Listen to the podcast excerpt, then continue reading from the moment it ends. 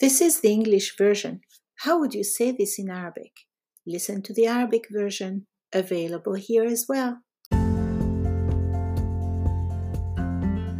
My friend is having surgery this winter. Having an operation can be daunting. I see two bright sides in her case. One is that this operation will resolve her health problem. Two is that she will be happy recovering in a warm home as the operation is being performed in the winter. It would have been different had it been scheduled in the spring or summer. If you like my podcast, you will like my books on Amazon.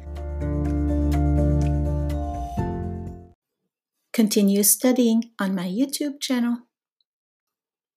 You can read these stories with me on my YouTube channel, Things You Need to Know About Arabic, and in my bilingual workbook on Amazon.